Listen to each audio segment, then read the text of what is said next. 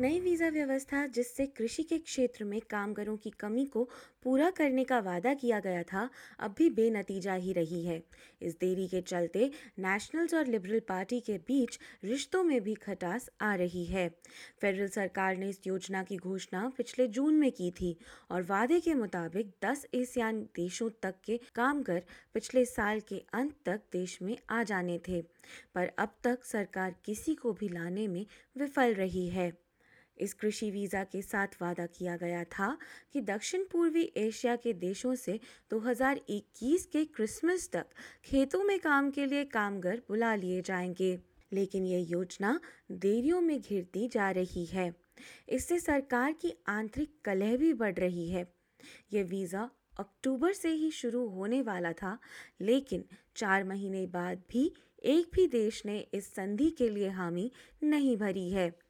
Cherry की खेती करने वाले टॉम ईस्टली का कहना है कि विदेशी और घरेलू दोनों ही कामगारों की कमी बॉर्डर की बंदी और कोविड 19 का उनके व्यवसाय पर बड़ा प्रभाव पड़ा है Uh, we've found it very difficult to find staff even in you know permanent roles at, at a point for longer than the last two years where the, we've been pandemic affected but certainly it's again escalated for the last two years so is you know you're dealing with a very small pool of people.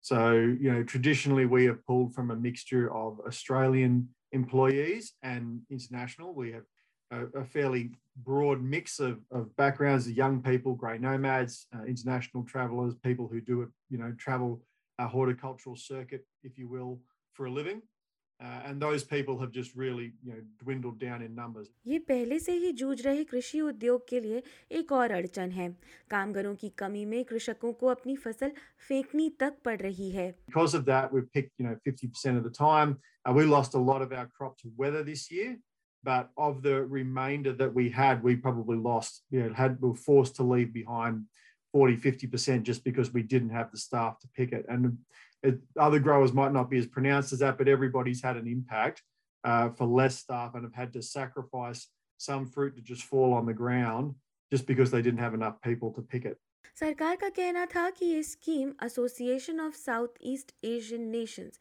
यानी ASEAN के 10 सदस्य देशों को जिनमें Thailand Cambodia Brunei Myanmar Philippines Malaysia Laos Vietnam Singapore और Indonesia शामिल हैं को प्रेषित की जाएगी। सरकार फ़िलहाल चार देशों से इस योजना को लेकर बातचीत कर रही है। अब तक केवल इंडोनेशिया ने ही इस संधि पर हामी भरने की बात की है लेकिन बाकी तीन देशों की स्थिति साफ़ नहीं है। कृषि मंत्री डेविड लिटिल प्राउड ने एसबीएस को बताया कि अब इस वीज़ा के विकास की बागडोर विदेश मंत्री मैरी स्पेन के हाथ में है। Well, I'm totally frustrated as are Australian farmers. Uh, we put this in place on the 1st of October. The last thing to be done is for the bilaterals to be completed by Department of Foreign Affairs and Trades. That's their job. That's what they do day in, day out, and we expect them to do it. The Foreign Minister has given uh, myself and the Prime Minister a strong commitment that it'll be done January, February this year. We expect that to be lived up to. Uh, and then what we need to do is just get on with the job and prove to the rest of the world that we are uh, a good industry in which we'll look after their citizens and make sure that they have a pathway, pathway to permanent residency to become part of this great nation. विदेश मंत्रालय के एक वक्तव्य में कहा गया है कि इंडोनेशिया के साथ दो तरफा बातचीत काफ़ी आगे बढ़ चुकी है और अब ये दोनों देशों पर निर्भर है कि वे प्रस्ताव की शर्तों को मानते हैं या नहीं। एस बी एस न्यूज़ ने कई दूतावासों से बात की है, जिनका कहना है कि वे ऑस्ट्रेलियाई सरकार से इस विषय पर बातचीत तो कर रहे हैं, पर उन्होंने अंतिम निर्णय लेने की कोई तय तारीख नहीं रखी है। विदेश मंत्री मैरी स्पेन ने सीनेट कमेटी को सूचित किया है कि सरकार ये फैसले जितनी जल्दी हो सके लेना चाहती है Discussions with uh, Indonesia are well progressed. I think it is very important that uh, we are able to assure sending countries, as of course we do through the PALM program uh, as well, uh, of the protections that will be in place uh, for their workers, of the arrangements that will underpin uh, the administration of the scheme. So I am very respectful of those processes mm. in um, in sending countries, and particularly at this point in time uh, with Indonesia. Uh, and I hope to finalise those soon. इस visa कार्यक्रम की पहली घोषणा दरअसल Australia और United kingdom के बीच हुए खुले व्यापार के अनुबंध का नतीजा थी जिसमें ब्रितानी बैकपैकर कामगारों को दो साल ऑस्ट्रेलिया में रहने के लिए 88 दिन खेतों में काम करने की जो शर्त थी उसे हटा दिया गया था पर इस वीज़ा कार्यक्रम से आने वाले कामगारों की संख्या उम्मीद से बेहद कम रही, जिसके बाद लिबरल और नेशनल्स पार्टी में तनाव बढ़ गया।